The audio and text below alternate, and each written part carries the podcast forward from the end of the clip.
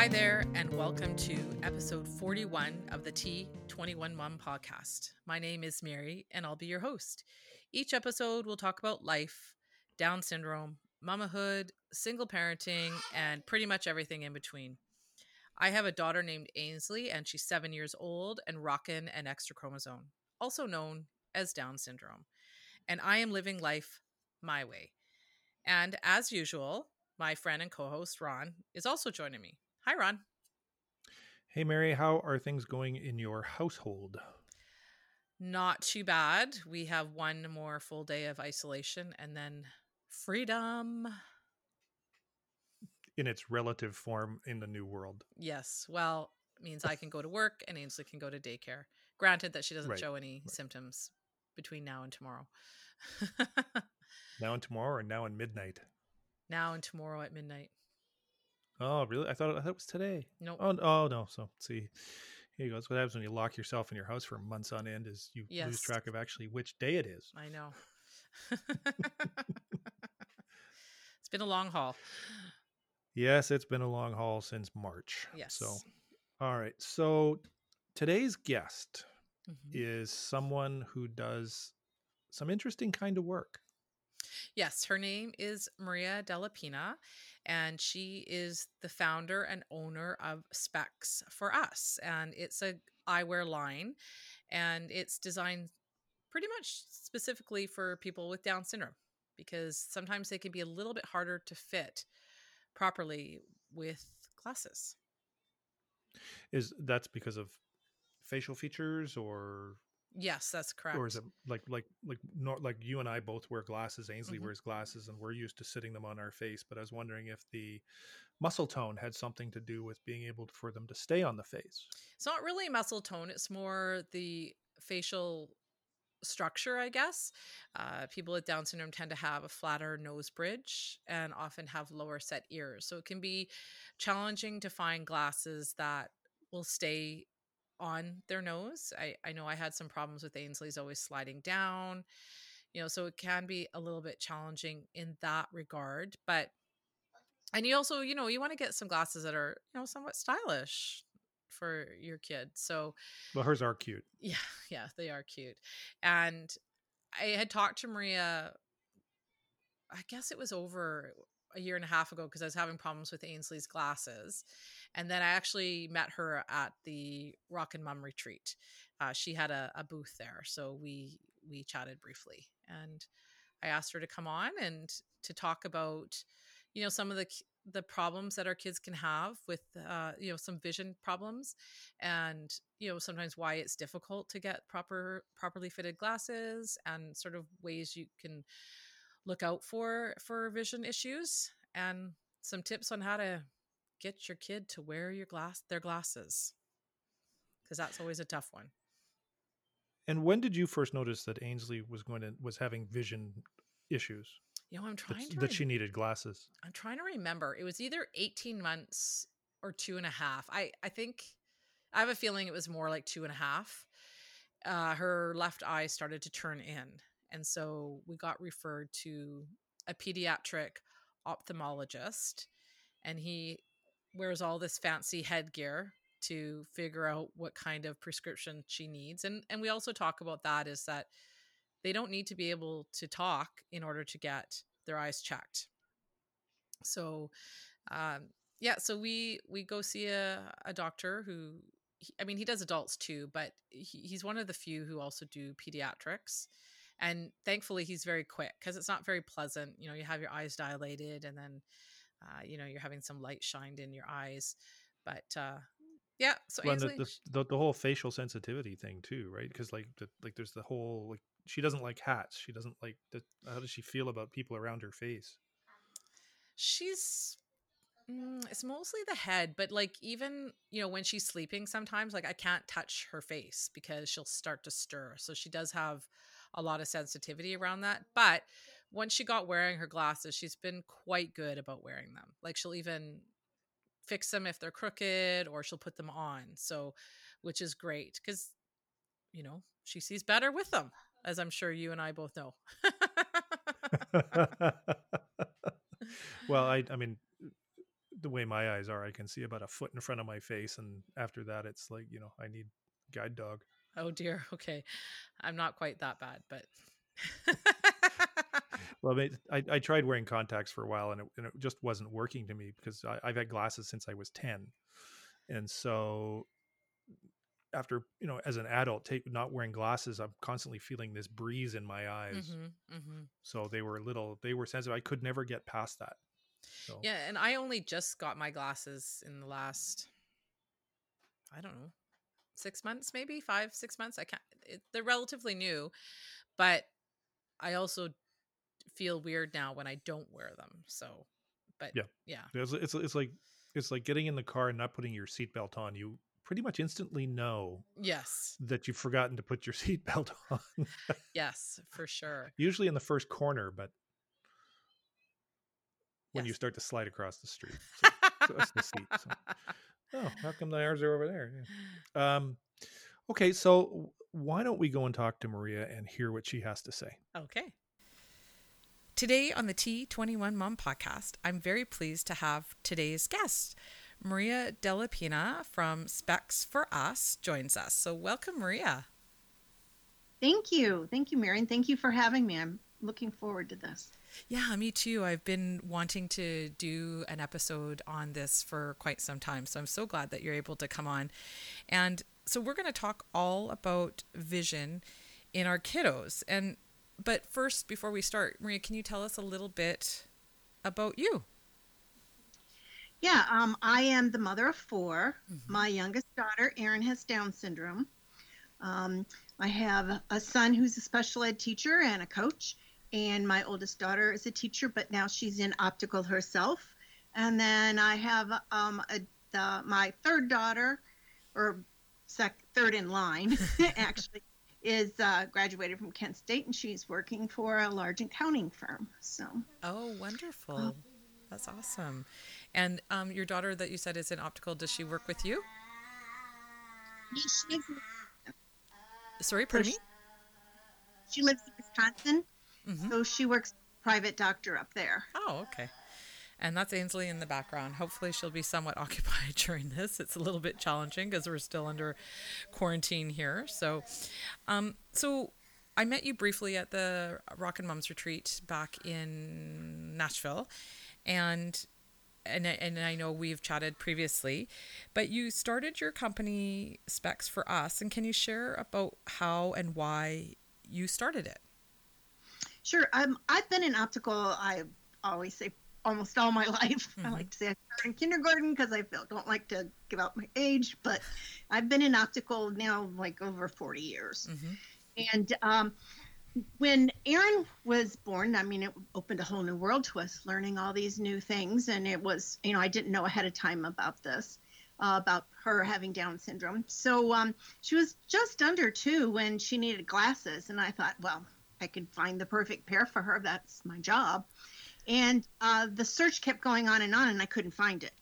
But when looking at a typical pair of glasses and the features, facial features of an individual with Down syndrome, I could see if I could only make these few little changes on a pair of glasses, why couldn't they fit and uh, just sit properly on their face and give them the visual acuity that they need? Mm-hmm, mm-hmm. So yes. that was my mission.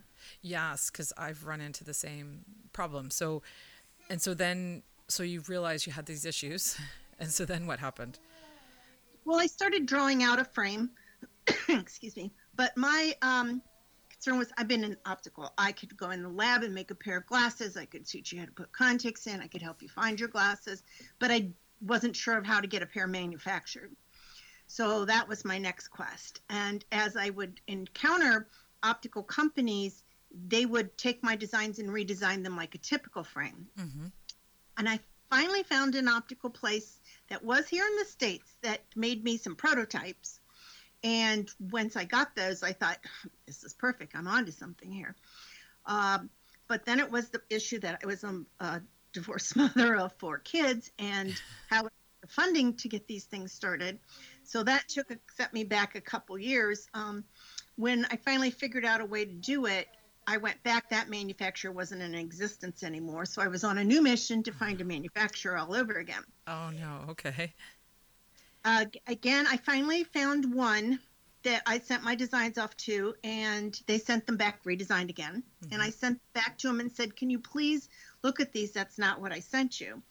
And the next day, he called me up on the phone, and this individual, uh, Mr. Song, was from South Korea, but he had been educated here in the states and um, went to the University of Miami. He was um, big in optical over there, and his family's still here in the States. And he said, I get exactly what you want to do, and I'm here to help you. And the first frames arrived, which was just uh, three models, mm-hmm. and they arrived on Erin's birthday in 2008. Oh, wow. So, can you talk? I know you talked a little bit about it, but can you talk a little bit about some of the challenges of fitting our kids with glasses. Like I know they have the small nasal bridge and sometimes they have lower set ears. You know, like for my daughter Ainsley, you know, her glasses kept sliding down her nose. It was just really frustrating. You know, she's looking like a little old lady with their glasses at the tip of her nose. So. Right, and if you look at um, a typical frame, the bridge starts real high at what's called the eye wire. That's the area that goes around the lens in the glasses. Okay. And if you lower the position of that bridge area, and lower the placement of the temples on the side. Mm-hmm. That will make the glasses all sit up on them. Because when you take a round optical lens, there's only a section, what's called the optical center, that has the true vision prescription in it that you're subscri- prescribed. Okay. So if it's sitting way down low and you're looking at the top part of the glasses, you're not getting a true visual prescription and it can cause headaches, prismatic effects, um, just different things like that. And your eyes can get kind of used to that, which could cause a problem because you're not seeing where you really should be. So if we could get them sitting up properly on their face, they would be more productive. Mm-hmm. Then the idea is to get them comfortable too, because an ill-fitting pair of glasses is no worse than an ill-fitting pair of shoes. Oh, you can yes. try them on in a store for the first time and you think they're great, and you go home and wear those new shoes for two hours and you've got blisters. Yeah. And this with glasses. You can go try them on at a store and they think they look good and sit up on the nose. And then once you can bring them home for your child and they start wearing them, you see that they're constantly slipping. Yes, yes. And I know, like, when Ainsley, I'm trying to think how old she was. I want to say two and a half, but she could have been younger. It could have even been 18 months. I honestly can't remember when she uh, finally did get glasses because she has uh, strabismus, if I hope I said that correctly. Yeah. Okay, and where her left eye turned in, like it was, it was noticeable. Like I could see that she had something wrong, and so yeah, because when I did go and get glasses, like they kind of just steered me to this one and I found out later that that place they always steered the da- the kids with Down syndrome towards this one pair of glasses, and they were quite a big shop. And you know because i saw a couple other kids boys and girls wearing the same pair. I mean they were okay but uh, and then we did finally get another pair but i did find that they were sliding down a lot on her nose and it was a bit frustrating. And so like are you probably the only one that actually spec- like are there other people out there who make classes for kids with down syndrome? Like cuz you only you only make them for people with down syndrome or do you like is specs for us like a wide you know for anyone? I guess is what i'm trying to say. Right. Um we excuse me we did get a patent on them which was very unusual for a pair of eyeglasses. Oh, okay. Uh, the, the unique features in it. Um but so we yes, where I designed them for um, my individual, my daughter, and anybody else with Down syndrome, we soon we realized, and I knew this at the beginning, small children don't have much of a bridge, typical kids, right? Till they get up seven, eight years old. Um, any kind of ethnic group, Asians, African Americans, low flat bridges, these work uh, all across the spectrum. So they're mainly made for anybody with unique facial features or low flat bridges. Okay.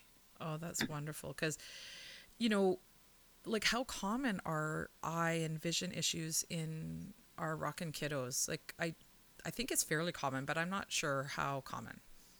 Right. In my research originally, it was 87% of the children with Down syndrome usually need glasses by preschool. Oh, uh, wow. 2020, which is uh, with Vision Monday and a magazine that's out there, uh, wrote an article once saying um, 40 to 90%, which I thought was kind of a wide spectrum. Yeah. glasses for individuals with Down syndrome.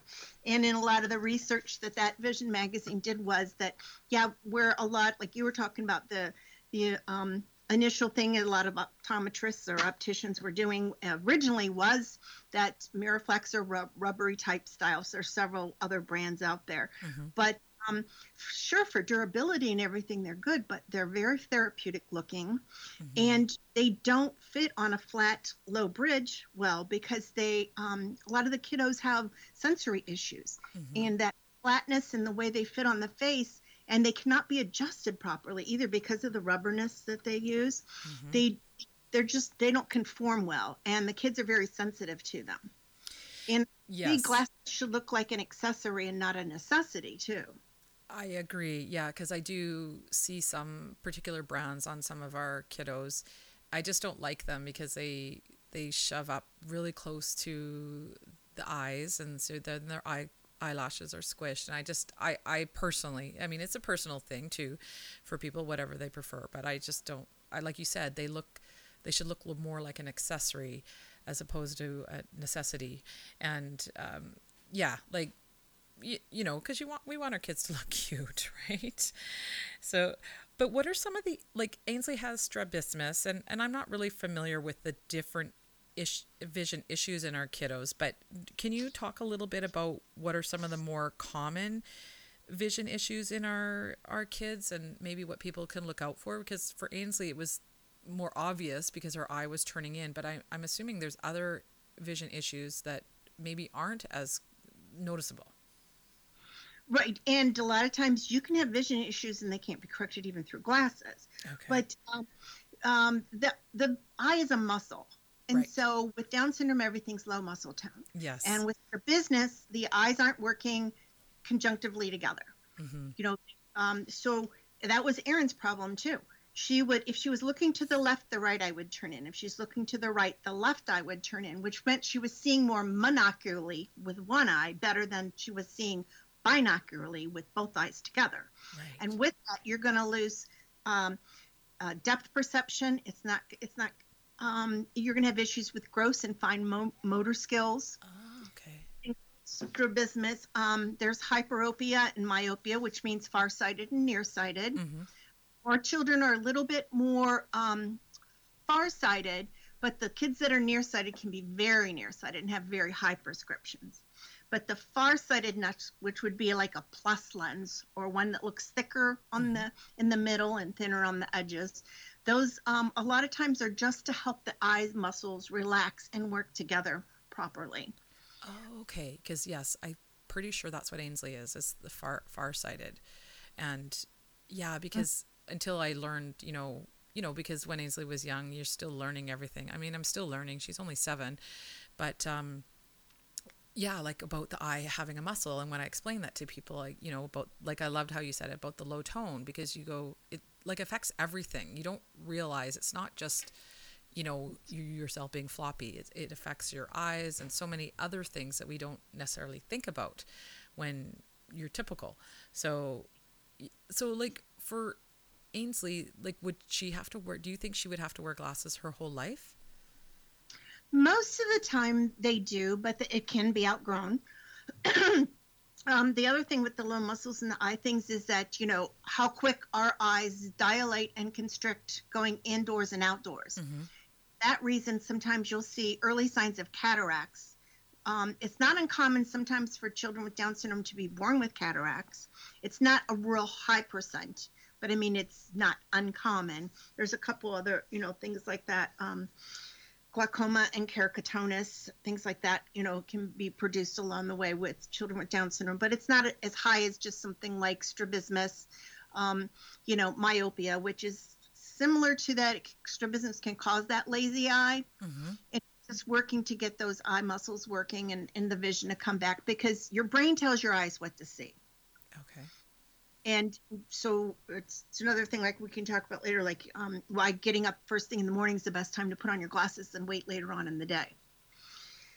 Because your eyes are telling you where they're fresh and, and focused. Um, but that's why glasses can be important. And, and the same thing with um, when i was talking about like the eyes you know dilating and then going stricter like in the sunlight why sun protection is always good for because you know we can get early signs of cataracts from having too much uv in our eyes. And, and our kiddos because they don't move their eyes don't move as quickly sometimes can get early signs of cataracts. Um, an example is erin had she was probably about 12 i think when she was diagnosed with snowflake cataracts.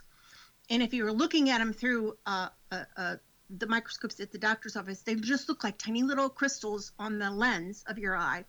But we're just taking a spank paintbrush and just splashing it you know just it would be like little spots like that Yeah. uh, they don't um, quickly turn into a full cataract.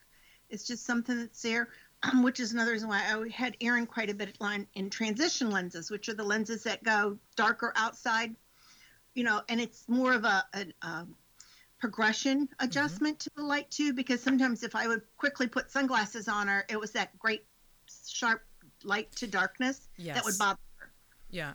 I know I've thought about doing those. I I haven't looked into how much it costs for the, the that lens. I do know of one little boy where he has that cuz I didn't know about that about the UV, you know, could cause uh, you know, can be a cause of cataracts. So that's very interesting cuz Ainsley won't wear hats, so I can't really put a hat on her when it's sunny cuz she just can't doesn't like the sensory issue on her on her head. So yeah.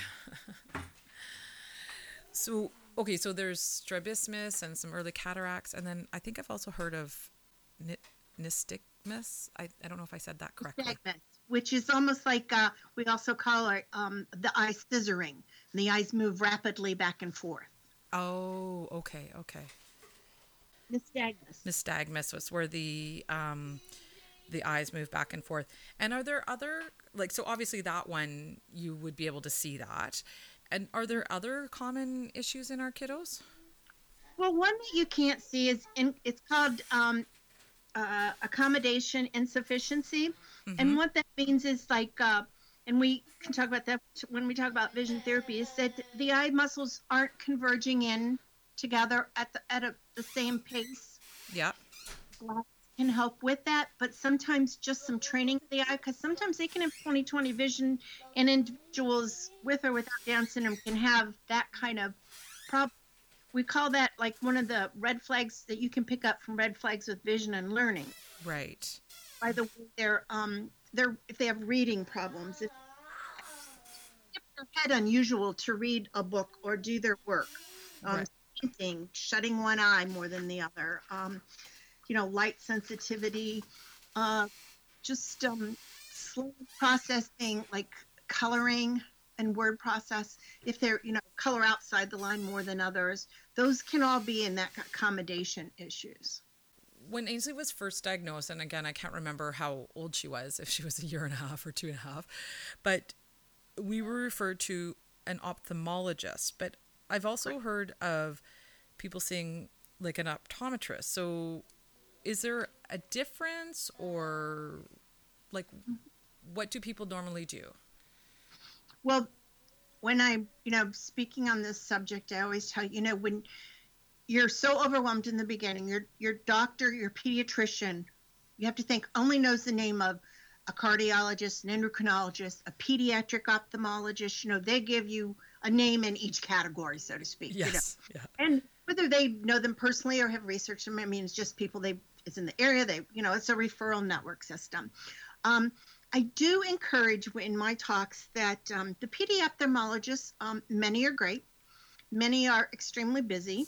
Mhm. It can, you can be there two to three hours, which is going to wear out your kiddos, even by the time you see him.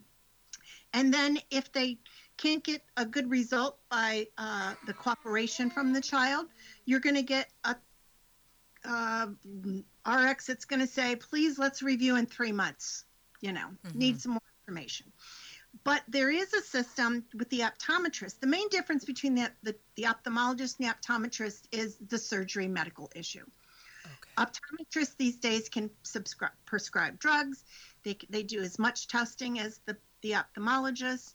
And I really think um, there's a group of them.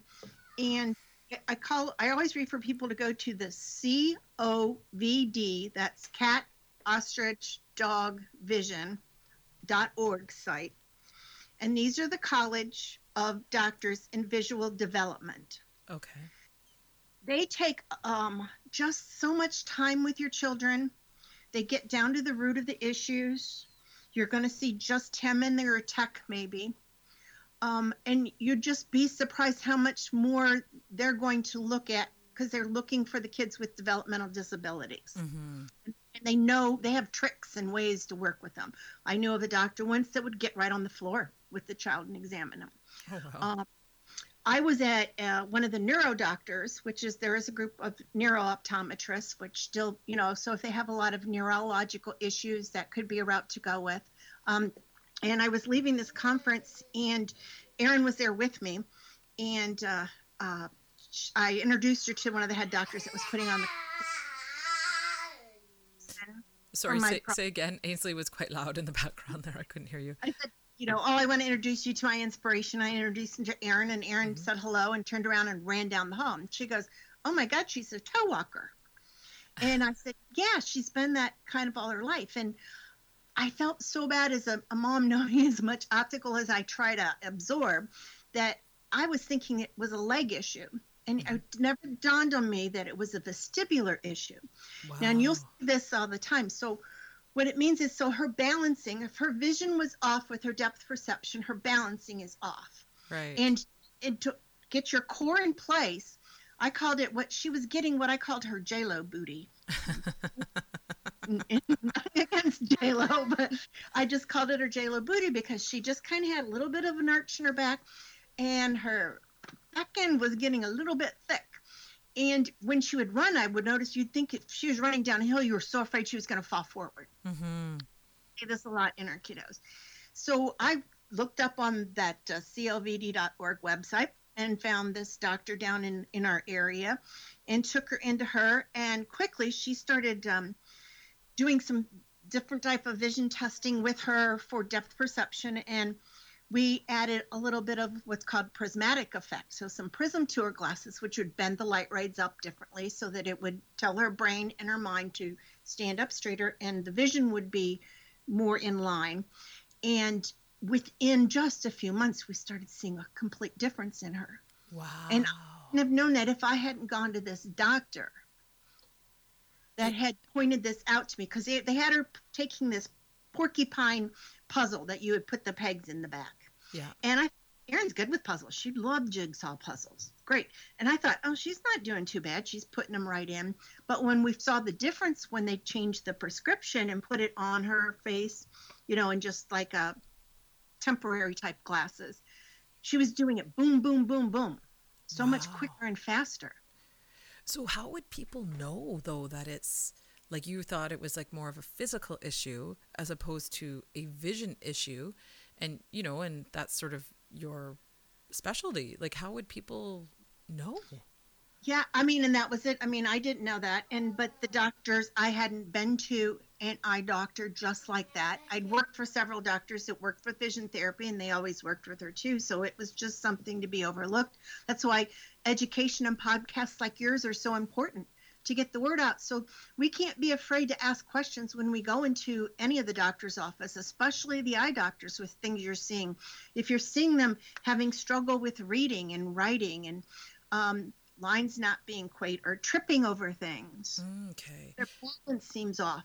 All that can be vision related in some way and should be brought up to the doctors. that's interesting because i mean this is a little bit off topic but like ainsley was a really late walker like she was just over four and I mean, she's seven now, and I mean, she's pretty much running and stuff. But I do notice that she can be a little bit hesitant, like, you know, when there's like, um, initially when she first started walking, if there was any change in the ground, for example, like if you went to the park and it's like bark mulch, for example, like she was always hesitant to step onto that. And, and even now, like, she's still a little nervous if there's like a little curb to step over. And I mean, we've been working on that. But then when you were saying those issues about that Erin had, I'm thinking, I'm wondering if it's possible that Ainsley, it could be a depth perception Exactly. issue. So, okay, that's, I'm going to um, tuck that away and uh, speak to the, the doctor about that because it, it's very possible that it, it could be. And then I'll also talk, once we get back into physio, I'll also be talking to our physio about that as well. But, um, So, yeah, like- sorry, go ahead.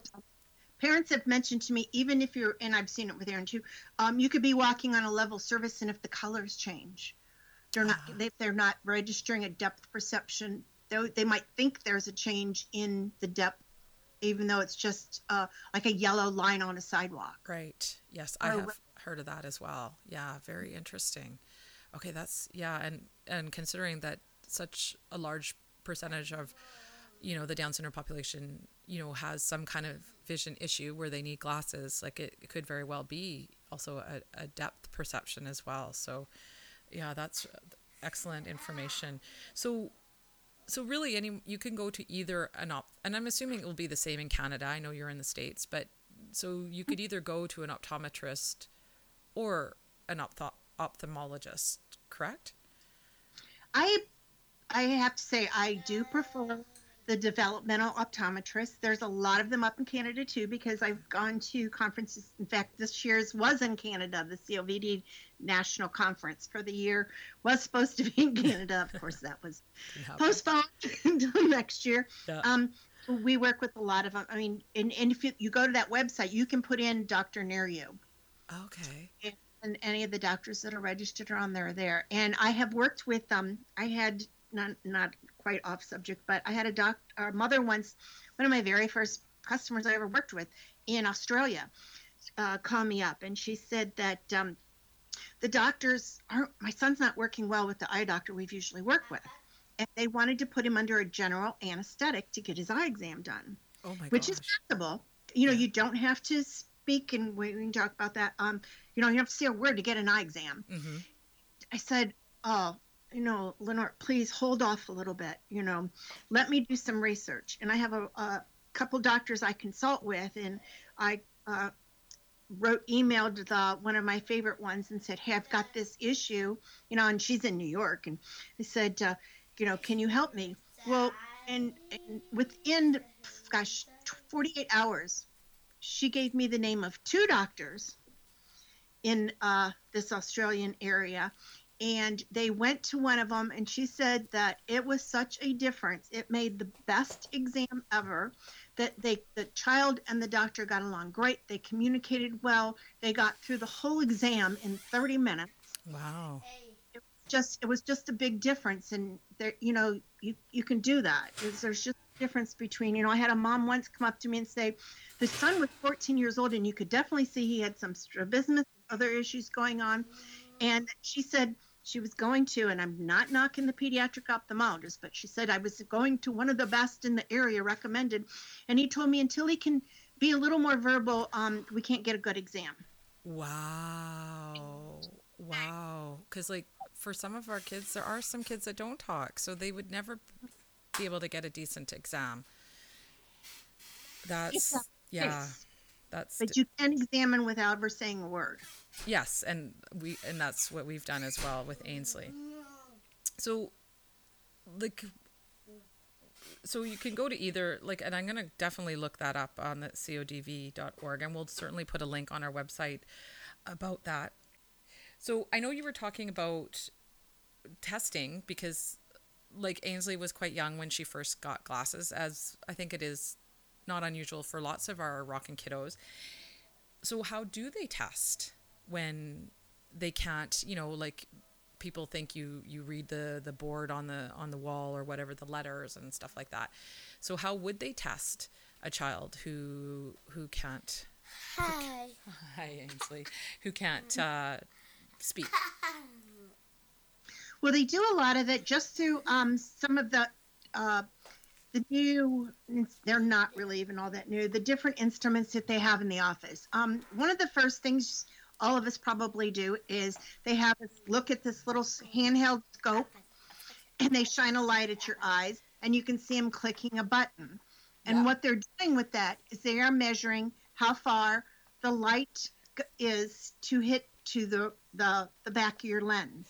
yes okay and by adjusting that they can hit get it to hit to a perfect spot and it you know a prescription it's similar to what they do with auto refracting when sometimes you'll walk into an office and you sit in front of a machine and you're looking at a picture and it does an autoscope and uh, it refracts your eyes automatically. Right, and he's and whenever we've gone, he's wearing this big fancy headset, and he he's very quick because he's got to get the light in there. I, I like I don't know how he does it, but he always seems to manage it, and I'm always worried that you know Ainsley's gonna you know like I got to hold her down because I'm worried about her kicking him. It's it's you know it's not very pleasant. So, but okay, that's that's gr- good to know that you you know like that one doctor said, bring them back when they can talk. I think it's crazy. So, you know, you get a prescription for your child, and then there's always the problem about how do you get your kids to wear the glasses? So I'm wondering if you have any tips because I read about this all the time where people think, I can't, you know, they just rip them off. And I know I had that problem too when Ainsley first got her glasses, but I'm wondering if you have any tips to share on how people can get their kids to wear their glasses once they have them. Well, uh, like we talked about earlier, a lot of our children do have sensory issues. Mm-hmm. so we do have to go about it at, at, at, their pace to some extent. But what I was talking about earlier is I always tell parents if they pick their glasses up later in the day, try them on a little bit in the evening, maybe while they're eating dinner or they're preoccupied. But the best time to try on the newest pair of glasses is first thing in the morning when you wake up and your eyes are real fresh and your mind's fresh and your brain's going to tell your eyes what to see and to get in focus what you know to be you know your your vision uh, acuity or your vision what looks good to you when you're looking up in the morning mm-hmm. and if mm-hmm. you wait two or three hours to put those glasses on your brain and eyes have already tried to work together to see clear and sharp as you can when you put that vision on later in the day all of a sudden you, you're double corrected and you might be kind of what you might consider overcorrected, and that can cause headaches and stuff where they'll want to take them off because they they're not seeing the way they used to see 10 mm-hmm. minutes ago. Right. Want to make them more that the first thing they do in the morning and the last thing they do at night. And we we talk a lot to parents. I mean, we fit infants through adults. Okay. A lot of the newbies, and if the the other main issue of it is the frame the frame fitting correctly and without constriction and not, you know, bothering them mm-hmm. because we've gotten a, a, pair of sunglasses at a store that felt good when we first put them on and walked out in the sunglasses and then we're pulling at them and tugging at them because they're not fitting right and all of a sudden they break. Oh, jeez. You know, yeah. playing with their glasses a lot, it's because they're feeling them too much and there's there's sensory issues there that's causing them to uh, not, you know, want to wear them because they're not comfortable. Mm-hmm. And a good, comfortable, balanced pair of glasses should just be another you know part of their everyday appearances putting on their their socks and their shoes. And and um, i always encourage the parents to have like their own little special place next to their bed. Like when um erin was um around what we would do is we would take her glasses off and she had bought this uh, I think it was Snow White or Sleeping Beauty at um, a Disney store that had uh, her arms were crossed in front of her like she was holding flowers or something, and the mm. glasses would sit nicely right on top of that. Oh, so in the morning, the glasses would be right there. She'd pick them up and put them on, and then that's where she'd put them at night. So they get some ownership of their own. It's all routine.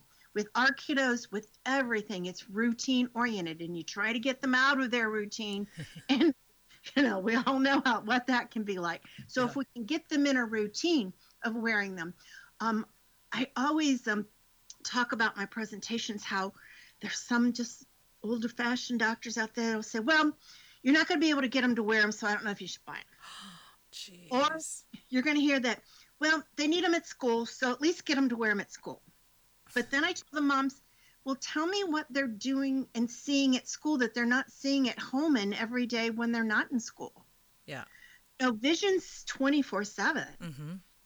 And, and you can't, you know, go between. And if they tell you they're reading only glasses, then let's talk about bifocals because that's another whole story because you can't expect your kids to take them on and off all the time. Right. But that's another whole thing I can go into. but, you know, we always, I, I say then they need to be in a bifocal, which is not a big deal.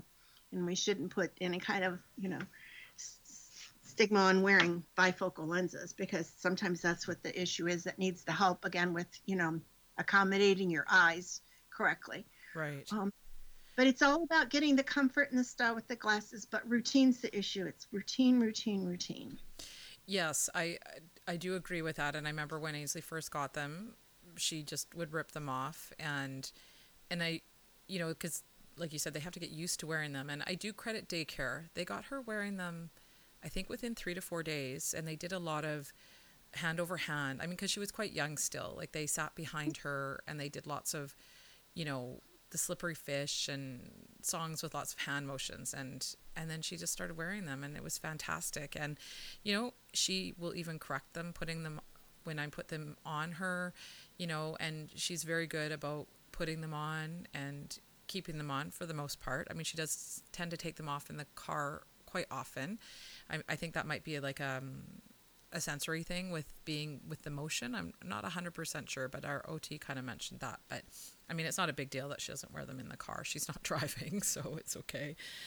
But for a lot of our kids, do most of their are the most of their eye issues or vision issues is it more when they're younger or can they can it occur when they're little bit older, like maybe in their teens or early teens?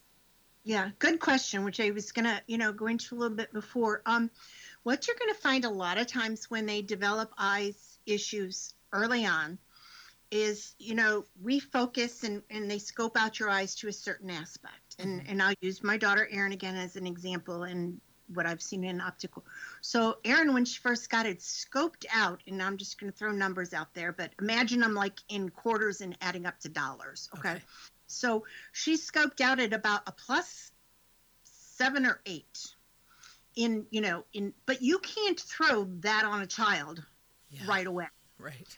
So, I mean, you, there, there is a buildup to get sometimes wearing glasses, mm-hmm. you know, and so parents will come to me and say, "Oh my gosh, my glasses, my child's eyes are changing every, you know, 3 to 6 months."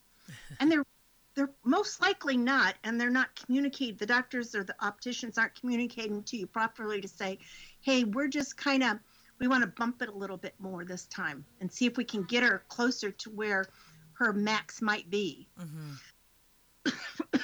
and then um but i have a, um, a lot of people that i contact to that can be in and usually once you're in them you're probably going to stay in them i've seen people go out of glasses mm-hmm um, especially if it's more for accommodating reasons and maybe that it's kind of fixed in a way with mm-hmm. quotation marks on fixed. Yeah. But um, the um, I've seen it. You know, it's not impossible.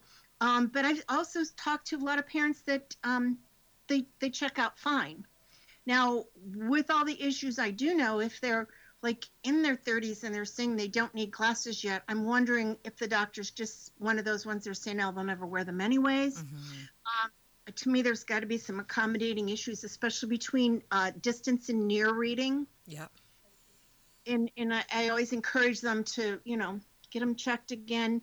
Um, we recommend while going through school, like every year. Um, most places say every two years is fine if you've got a pretty stable prescription, mm-hmm. but don't, you don't want to go beyond two years. And it's not because you don't think there's a change, and there might not be a change, but you're looking for it, health issues also. Right. Yeah, yeah, and I, like Ainsley's prescriptions changed. Just it, it changed initially, I think, in the beginning a couple times, but it's been pretty steady the last couple years, which is good. So I'm glad to hear that. Like, and can our kiddos? Can they? I mean, I don't see why not, but they could wear contact lenses. Yeah, I do know some with some, you know, sorry, yeah, but yeah, I do know um several individuals that uh, are quite um, and I'd use the word high functioning in an in an off way. You know, I don't.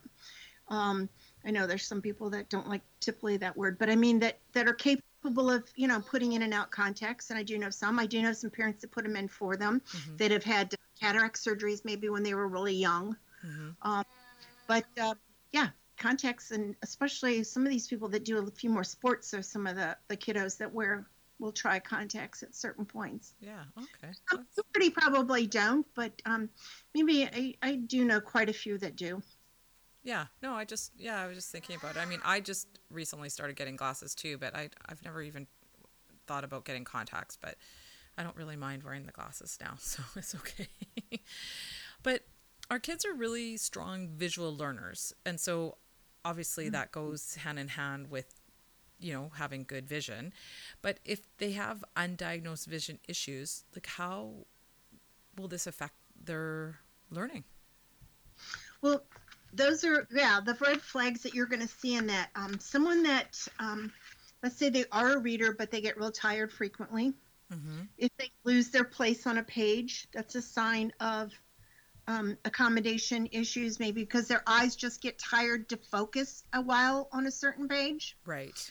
Um, one thing I recommend a lot, and um, we used to do this um, as a vision therapy at home treatment or, you know, practice, is you get a word search book, look for the biggest letters you can get to start with, Yeah. pull out a page, and I say fold it in half because we always tell, um, you know, in IEPs as we're going through them with our, our teachers that limit the number of problems on a page, don't overwhelm them with visual, you know, stimulation. Um, let's give them a chance to work through things, you know, maybe four to six problems on a page spaced out. Um, so fold that page in half and pick out um, a, a letter and something more of an obvious letter, like go with an A or um, maybe a, a Z, something not like a C and an O can be too confining. Mhm. And that, but you want to use those letters later on to distinguish how well they can pick up. But start with some more definite, easy, distinctible letters and just take a marker and either have them circle it, cross, it, put a dot on it, whatever. you want. But you want to make sure that when they're doing this, they're not going, oh, here's an A at the bottom left hand corner. Here's an A up in the top in the middle. You want them to do it as if they're reading a line on a book, a Okay. page. You want them to go left to right, top to bottom. And that also is going to teach your eyes tracking Right. Okay. and and they have to converge together to work properly to get this right. And if you notice them skipping up up and down a little bit, it's it's can be you know something you want to work on and a sign of accommodation. Mhm. And then at some point, once they get good at a few of the distinctive letters, you want to then maybe go with some of the look-alike letters and see if they can distinguish between an O and a C. Okay. Um, and as they um, progress well with larger letters, go step down the size of the letters too, and keep the same format going. And it's just a little bit of visual training that you can just do at home, and they don't know you're doing any testing or anything. Yeah. You're just playing games. you talked a little bit about uh, vision therapy and so can you talk like what exactly is that is that like where you practice at home or what is it exactly Well, uh, there's a, a lot of doctors out there that do that in their offices a little more ex- extensively than what you can do at home. That Mhm. was an example of uh, a little bit of homework, so to speak. Mhm. Excuse me. Sometimes um, when I would, the, the doctor would set up things and I would come in and, and work on some other different issues with different vectograms or things like that that we'd have in the office, and we may send them home with homework. So, Mhm. but vision therapy teaches the eyes to, um, they work on eye alignment and eye teaming, okay eyes focusing together, um, eye movement, okay tracking, and and that that will help with visual processing. Um, and, ke- and in keeping things together, it'll Mhm. you know it'll teach it'll improve depth perception, fine motor skill, especially gross motor skills. so And sometimes it's done with glasses. Sometimes it's done with like an extra. They might do an extra set of um, glasses over your glasses, like an extra power when you're working in certain areas of vision therapy. right. But um, I've, I've had some, you know, typical adults we've worked, worked with just that we're having problems with them, you know, their eye muscles working well together and, you know, didn't wear glasses at all. wow. Okay. Oh that's very interesting. And also can you explain a little bit what vision perception is Well, vision perception has to do with the mind, I think, and the eyes working together would be like more of my d- definition of that. And, you know, um, if the eyes aren't seeing things in focus just right, you know, your brain's got to tell you your next step in processing, you know, what you're seeing. mm-hmm. And so if the two aren't working right together, like I said, you know, you that step you might not brain might be saying it's a step down. It's not, you know, in your mind it looks level. And, you know, that's where, you know, you've got to get the two focusing and working together so that everything seems clear and sharp. I mean, your eyes, like you said, are the world to your brain and study it, but they work together. Yes. Yes. Okay. Yeah. No. I. Seeing double, you know, your brain saying, "Hey, what's going on here?" and your eyes saying, "Well, this is all I can do." Yeah. You know? and you know, and your brain's thinking, "Well, that ain't right." so, what can we do to fix that? yeah. So, I mean, so I think it's obviously very important for our kids in particular to get their eyes checked just because they are such strong visual learners. So you don't want to take that away from them if they have like some vision issues. And you know, once you kind of get over that hump of getting them to wear their glasses, they they're usually fairly compliant. And what are some things that people can watch out for if if you sus- suspect i know you talked about it earlier on about if you think maybe your child might have some issues like I, i'm just thinking about ainsley with the depth perception and you know earlier you mentioned you know if they're the like the eyes turn in or if they move back and forth but is there anything else in particular that people should look um, for you know the old wise tale a lot of it was squinting okay. and sitting up close to a tv but i was talking with this doctor that was um, one of the head uh, pediatric ophthalmologists that I know down in uh, Cincinnati, and he said, "Yeah, but sitting up close to a TV isn't always the issue because." We go to a movie screen to see everything's bigger and plainer and right in front of us. And you know, you sit closer to TV, it's all bigger and better and right in front of you. Yeah, that's so true. It can be, but it's not always. Um, but watching, watching, um, again, you know, an eye movement out of place mm-hmm. which is something we can see but not something we can't see is like you said watching how they walk down steps how they pick up spoons you know do they grab right at it? Does it take them a while to get over to that spoon and put it in the bowl? Um, unusual head tilts. Oh, some of them you know because you can have an area of perception that's shortened too. Um, your visual fields aren't quite as big sometimes. I mean, that has to go with more complicated cases neuro- neurologically. Um, the eyes wandering together. Um, but the best thing is with with our kiddos and little things is just like pieces and parts. How well can they put that um, those blocks and pieces and parts together? If they're really having issues with stacking things or doing things, that could be something with alignment of their eyes also. Right. Okay. So yeah, right from the get go, from when they're young. So that that's excellent advice. You know, because I I do see a lot of our like kids aren't aren't wearing glasses. I don't, you know, I'm assuming their eyesight is fine, and I hope that their parents have had them checked. But just with the high percentage of our children needing some kind of eyewear or glasses, like you know, they should be checked. And I would assume, like, you know, if they're four or five and they haven't don't have the need for glasses, but you said they should probably be checking about once a year or so. I suggest like under before school, maybe once a year, once in school, and your doctor thinks they're pretty stable at least every two years. Okay. Um, if you're seeing it in um, in uh, your occupational therapist, you know, you're going to your OT. Yeah. A lot of times they can pick up a lot of those um, little little red flags also in the things that they're doing they're you know they're the way they're buttoning things you know the way they're using their hands mm-hmm. or grasping at things or going after like the pegs in the the, the in the pods and um, I would always ask your them to keep an eye on things for you also. Yes, that's that's also excellent advice. So how can people find you and can if they're interested in you know getting some glasses like how can they find you and uh, what would they need to do well, thanks for asking. We um we actually have locations. We work with optometrists and ophthalmologists and opticians all over the world. We're awesome. in right now. We're in 26 countries around the world. We have uh, we're in just about everywhere we can get into into the United States and in Canada, and uh, we're real big in the UK and in Germany. Awesome. Um, we have on our website, which is Specs for Us, S P E C S the number four, and then us, us.com. We have a link called um, Frames Near You, mm-hmm. and you can hit that and go by, you're going to go by United States, or you're going to go by Canada, and then you're going to go by the city, and then it's going to bring up all the, the air, ones in your area.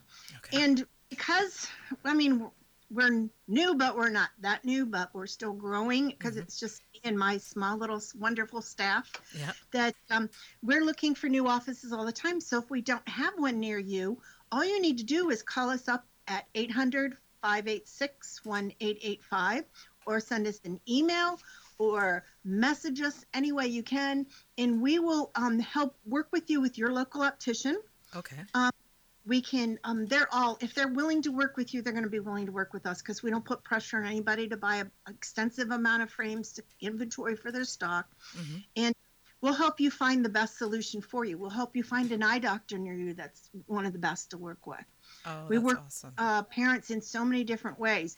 And then on the occasion that we can't find one next to you, or you, let's say you've got a, a little kiddo that just doesn't get out as easy as you know other individuals do to go to the doctor's offices and stuff, and kids sitting and trying on glasses just as a struggle. yeah. We'll send you frames directly to your house to try on.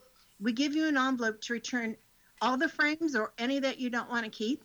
And, and we'll help you from there, and then we'll help you find someplace near you to go get the lenses put in.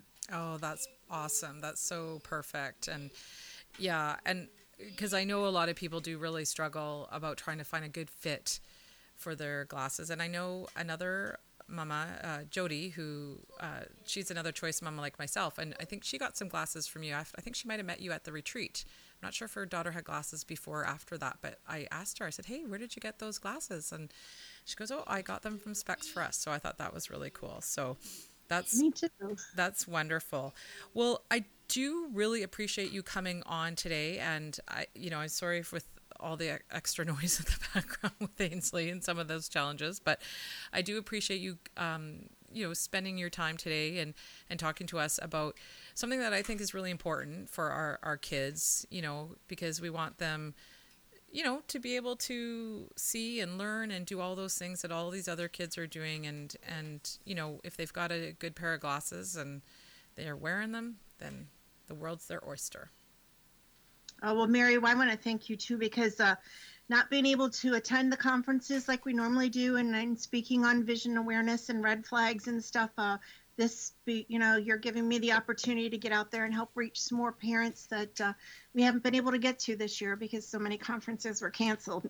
i know yes and our retreat was just recently canceled it was not really was a surprise but you know it's unfortunate but you know we'll all be back next year and and uh, we'll definitely put all those links on our, our website and in our show notes so that if people want to contact you or call you they can do so and you know and I, yeah i think you're a wealth of information so if people have questions i'm sure they you know they can just contact you and you'll be able to help them Thank you. We're, we're here. We always say we're here to help the best way we can, and we'll figure that out.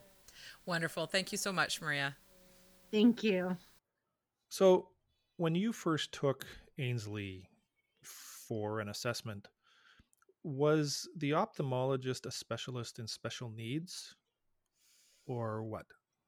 No, he was an ophthalmologist who also deals with children. He, he's a, he deals with both pediatrics and adults. But as we talked about in the podcast, there is an organization where you can find other I guess eye doctors or eye specialists that also deal with other things like maybe for example depth perception. Like in, in ainsley i sometimes i wonder because she has sometimes a difficulty transversing different um what would you call it? When we're outside like if you're going from like the street to you know the curb or the street to the grass like different uh environments so sometimes she has a little bit hard time navigating that and Could that be part of her issue with stairs and this it could be it, you know i think the stairs like because she can she loves going up and down stairs but she has to hold on to a handrail so and she's actually never fallen but she's a little nervous doing it herself but even like at daycare she's we better have on stairs than me then? okay but i always hold on to a stair the rail too because i i've been known to do a few headers in my time Well, I, I have these. I have these. Um, what do you call them? Uh, progressives. yes same here yeah And so, like, it's like, where exactly is the next stair? I know when I first got my progressives, I had to really be cognizant of that and i had a friend who who warned me about that thankfully because it was a little bit scary for the first two weeks or so but yeah like sometimes when there's a little curb at daycare and she's always kind of a little bit hesitant to just sort of step over it. And you know and sometimes when we're at the park you know just stepping then from the cement to the bark mulch sometimes it's a little she's a little bit hesitant and it's just because it's a it it could be something to do with her depth perception or even color perception of what she's seeing. So and as maria explained like you can get your glasses sort of more shaped for that but you obviously need to look into it more than just the typical prescription like which which ainsley has. So yeah which i found very interesting and i, I do recall talking to another mom who has a, a daughter with down syndrome but also has a typical daughter and she said on their stairs at their school they were gray and so they just asked them to paint it the a strip of yellow across because of the depth perception um, going up and down the stairs for both their girls and actually made a big difference. So you know it could be something just as simple as that okay all right so what are we going to be doing next time? I don't want to say next week because, you know, we're, we are between us having these issues of making things happen right now. Yes, I've got a few things lined up. I'm not sure if it will actually happen next week. We might be every other week for the next couple of weeks, but I've got a few things lined up and hopefully we can get these out to our listeners very soon. Okay. Why don't you lead us on out? All right. Thanks for listening to the T21 Mom podcast. And I would love to hear from you. You can drop me a line at our email at info at t21mom.com or find me on Facebook, also at T21mom, or on Instagram and Twitter at trisomy21mama. And don't forget to subscribe and leave us a review so that we can be more searchable for others. And as always, share your stories with me. Tell me what you like about the podcast. If you have any things you would love to hear on the podcast, just let me know. Keep on loving on your rockin' kiddos, and we will see you next time. See you, Mary. Take care. Thanks, Ron. Bye for now.